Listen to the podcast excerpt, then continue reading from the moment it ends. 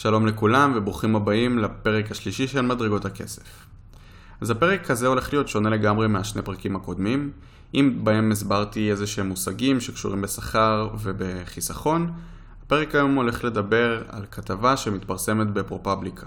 פרופבליקה זה ארגון עיתונאי ללא כוונת רווח שנמצא בניו יורק, הם מפרסמים כל מיני כתבות ותחקירים שהם לטובת הציבור. אז לפני חודש הם מפרסמים כתבה שבעצם מדברת על כמה מס משלמים האנשים הכי, הכי עשירים בארצות הברית. בעצם לארגון הזה מודלפים דוחות מס של אנשים מאוד מאוד עשירים בארצות הברית. בדוחות מס האלה מפורטים ההכנסות, ההוצאות שלהם, ובשורה התחתונה כמה מס הם שילמו. בעצם הם חושפים דבר די מטורף, שבין 2014 ל-2018 אנשים הכי הכי עשירים בארצות הברית, ה-25 הכי עשירים, שילמו רק 3.4% מס, שזה די מטורף. תחשבו כמה מס אתם משלמים, או ההורים שלכם משלמים, או הסובבים אתכם משלמים. זה הרבה הרבה יותר גבוה מ-3.4%, זה מגיע ל-20-30% מהשכר שלכם, ואנשים הכי עשירים בארצות הברית משלמים רק 3.4%. אז אני הולך לדבר בפרק על בעצם כמה כסף מדובר, קצת על אנשים שמופיעים בעצם בכתבה ונחשפים בעצם עם הדוחות מס שלהם, איך זה הגיוני, ואולי זה סתם איזושהי כותרת שהיא clickbait שהיא לא באמת אמיתית, ומנסים להביא סתם אה, קוראים. דרך אגב, אם תרצו אחרי זה לקרוא, אז יש את זה גם בעברית אה, בכלכליסט, זה כתבה שנורא נורא התפרסמה וגם בעולם. אז האמת שאני מקליט את זה אחרי שכבר הקלטתי את הפרק, ובקטע אובייקטיבי לגמרי זה באמת באמת אה, פרק ממש מעניין. אז בואו נתחיל.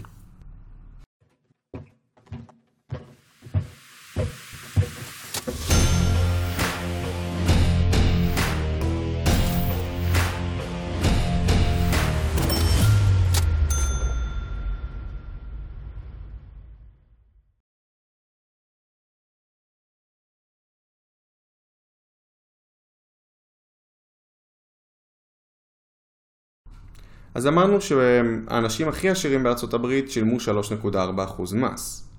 אבל כמה זה במספרים? אז בין 2014 ל-2018, ה-25 האנשים הכי עשירים בארצות הברית התעשרו ב-400 מיליארד דולר. כמה מס הם שילמו? 13.5 מיליארד דולר. 13.5 מתוך 400 מיליארד דולר. זה יוצא 3.4 אחוז. שזה די מטורף כי אמריקאי ממוצע משלם משהו כמו 14% מס על ההכנסות שלו. ואנשים הכי עשירים בארצות הברית משלמים רק 3.4%.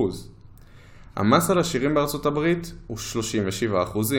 זאת אומרת שאם הם היו משלמים מס על כל ההכנסות שלהם באופן מלא, הם היו משלמים ביחד משהו כמו 140-150 מיליארד דולר, שזה 130-140 מיליארד דולר יותר. יותר ממה שהם שילמו. אז הכתבה בעצם מדברת על ארבעה אנשים שמתוך הרשימה של ה-25, אז בואו נדבר ונראה מי הם. הבן אדם הראשון שמדברים עליו זה וורן באפט. וורן באפט הוא המשקיע הפרטי הכי גדול בעולם כיום, הוא באמת משקיע גאון ונורא נורא מוכר, כאילו אין משקיע שלא יכיר את השם שלו, הוא כתב ספרים, הוא כותב הרבה, הוא מלמד, הוא באמת באמת בן אדם גאון בתחום הזה, יש לו גם חברת אה, השקעות ענקית, שווה משהו כמו 600 מיליארד דולר, ובין 2014 ל-2018 הוא התעשר ב-24 מיליארד דולר. כמה מס הוא שילם? 24 מיליון דולר. שימו לב, הוא התעשר ב-24 מיליארד דולר והוא שילם 24 מיליון דולר. זה יוצא 0.1 אחוז.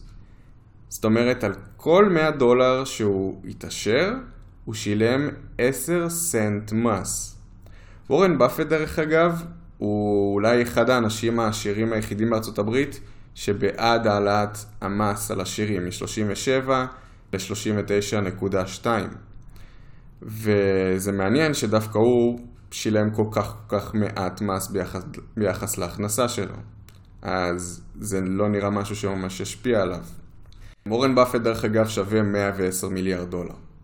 אז הבן אדם הבא ברשימה זה אילון מאסק.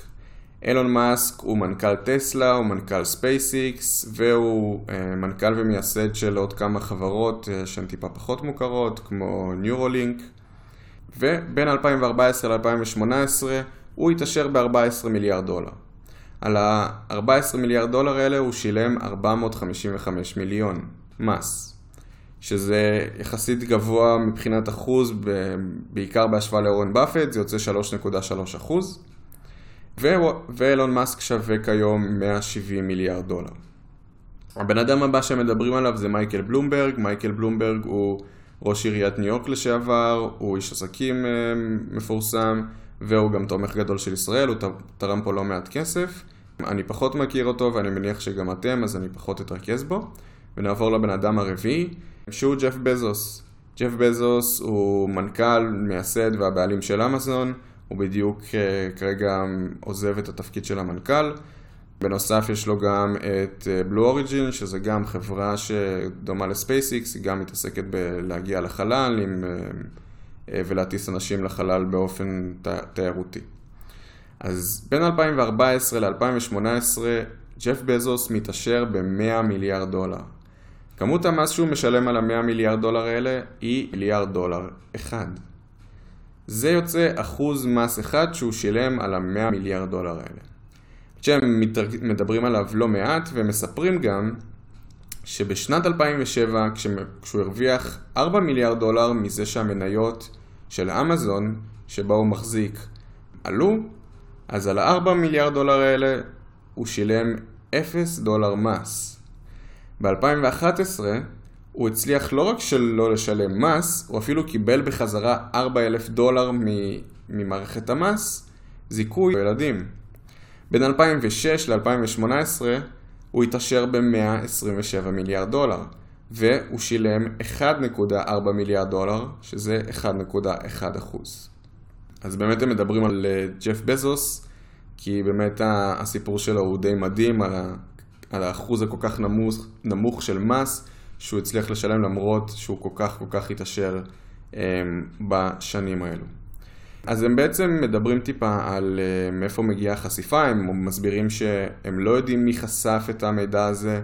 זה בעצם, זה דוחות שהם לא אמורים להיחשף לציבור, זה דוחות שמגיעים מאנשים שהם סך הכל פרטיים אל מערכות המס הממשלתיות, ומישהו כנראה הדליף אותם. אבל הם אומרים שהם לא יודעים מי זה, אבל הם אומרים שיש לזה חשיבות גדולה ושלציבור מגיע לדעת ולהכיר בעצם את הפרסומים האלו. מדברים טיפה על ההיסטוריה של המס של ארצות הברית, ואז הם מתחילים להסביר בעצם איך הם הצליחו לעשות את זה. אז לפני שאני מסביר איך הם הצליחו לעשות את זה, חשוב להבין משהו קריטי על מה משלמים מס. אם אנחנו בתור שכירים, שאני מניח שרובנו שכירים, משלמים מס על ההכנסה שלנו, על השכר שלנו מעבודה, בלי להתחשב בכמה כסף הוצאנו או על מה הוצאנו. אם אנחנו משתכרים ב-10,000 שקל, והוצאנו באותו חודש גם על דלק וגם על אוטו שקנינו בשביל לנסוע לעבודה ועל אוכל לעבודה, אז את מס הכנסה זה לא מעניין. מבחינתו, הכנסנו 10,000 שקל ועל זה הוא ייקח לנו מס. מה שממש שונה אצל עצמאים זה שהם משלמים מס רק על הרווח. זאת אומרת שאם ההכנסה שלהם היא 10,000, אבל באותו חודש הם הוציאו גם על דלק ועל לקנות אוטו ועל לקנות אוכל לעבודה ועוד כל מיני דברים, אז נגיד זה מסתכם ב-4,000, אז מבחינת מס הכנסה הם הרוויחו 6,000 שקל והם ייקחו מס רק על ה-6,000 שקל האלה.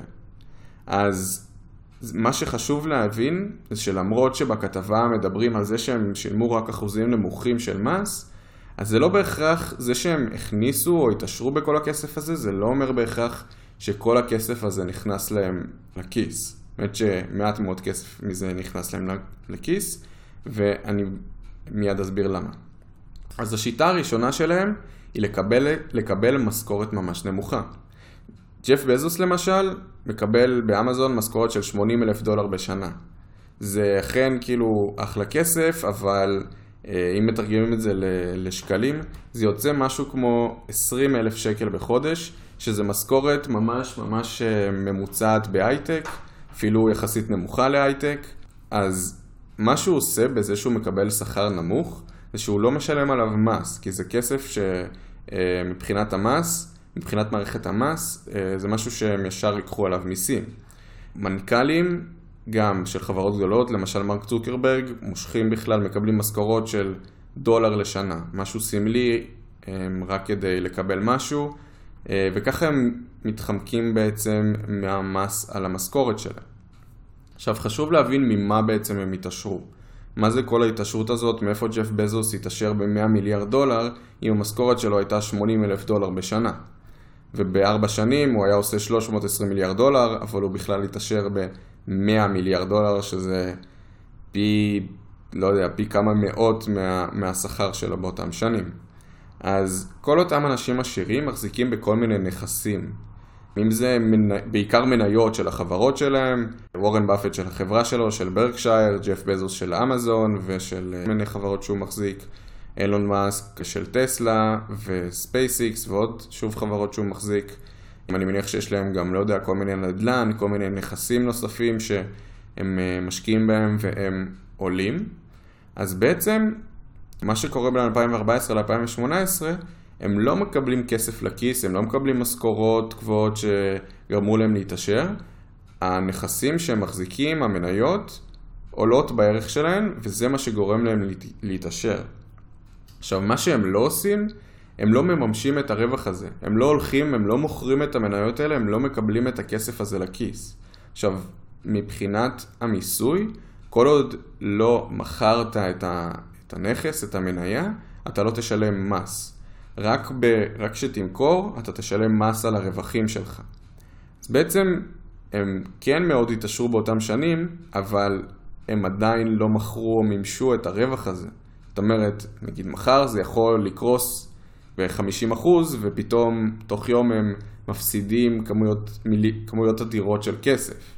אז כל עוד הם לא מימשו את כל ההתעשרות הזאת, מבחינת מס הכנסה הוא לא יכול לגעת בכסף הזה. אז ביום שהם ימכרו את כל המניות האלה או את כל הדברים האלה, הם יצטרכו לשלם הרבה הרבה מאוד מס על הרווחים האלה. עכשיו, אם מסתכלים על זה ברמה עולמית, אז מתוך עושר של 4.2 טריליון של עשירי העולם, 2.7 טריליון לא עבר דרך מס הכנסה כי הוא לא מומש, כי הוא נמצא בכל מיני בתים או מניות ש, שעלו, אבל אותם אנשים לא מכרו את המניות האלה ולא מימשו את הרווח. אז יש עוד 2.7 טריליון דולר שכביכול רשויות המס מח, אה, מחכות להם שיתממשו והם יוכלו לקבל מהם אה, אחוזים מהמס.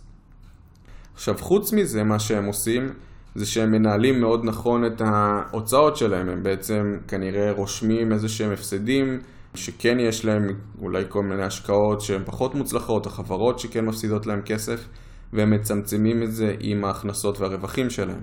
וככה בעצם הם מצמצמים את הרווח שבסופו של דבר מס הכנסה מסתכלים עליו לקרוב לאפס. אם בעצם הם לא מקבלים שכר גבוה והם משתדלים מאוד לא למכור את המניות שלהם, איך בעצם הם חיים טוב? כאילו, יכול להיות שהם חיים בצניעות, אבל בכל זאת, זה, ג'ף בזוס הוא הבן אדם הכי עשיר בעולם, הוא שווה 200 מיליארד דולר, הוא צריך לחיות טוב והמשכורת שלו לא כל כך גבוהה מאמזון. אז מה שהם עושים זה לוקחים הלוואות עצומות. בעצם יש להם כל כך הרבה כסף שנמצא בכל מיני נדל"ן והשקעות ומניות, שלבנק נורא קל לתת להם הלוואה כי הסיכון שלו מאוד מאוד נמוך. הבנק אומר לעצמו, טוב, אם הם לא יחזירו לי את ההלוואה, הם יביאו לי את המניות או את הנכסים שלהם. וזה מה שבעצם העשירים האלה אומרים לבנק.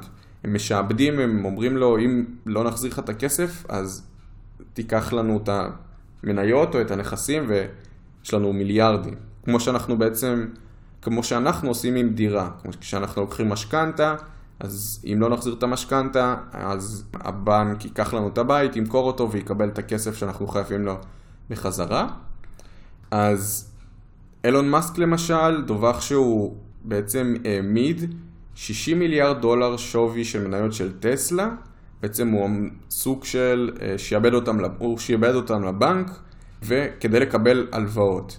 60 מיליארד דולר ממניות טסלה, שזה, שזה מטורף. זה משהו כמו 10% מכל המניות של טסלה ומה, ומהשווי שלה. אז עוד משהו שהם עושים בעזרת ההלוואות זה לשלם קצת ריבית. עכשיו ריבית נחשבת כהוצאה. הוצאה זה טוב להם כי אז הם משלמים פחות מס. בעצם כל מה שהם עושים משנה לשנה זה לקחת עוד ועוד הלוואות בשביל לחיות מהן ובשביל טיפה לדווח על ההוצאות מהריבית ואז זה מצטמצם עם ההכנסות שלהם שהם משתדלים מאוד לא לנפח עם משכורות נמוכות ועם מכירה של מניות ונכסים. וורן באפט למשל הוא ממש מדבר על זה הרבה, על איך אה, לדחות את המס, על איך לשלם פחות מס, לא בקטע של לעקוץ, אלא בקטע של איך לנהל את זה נכון.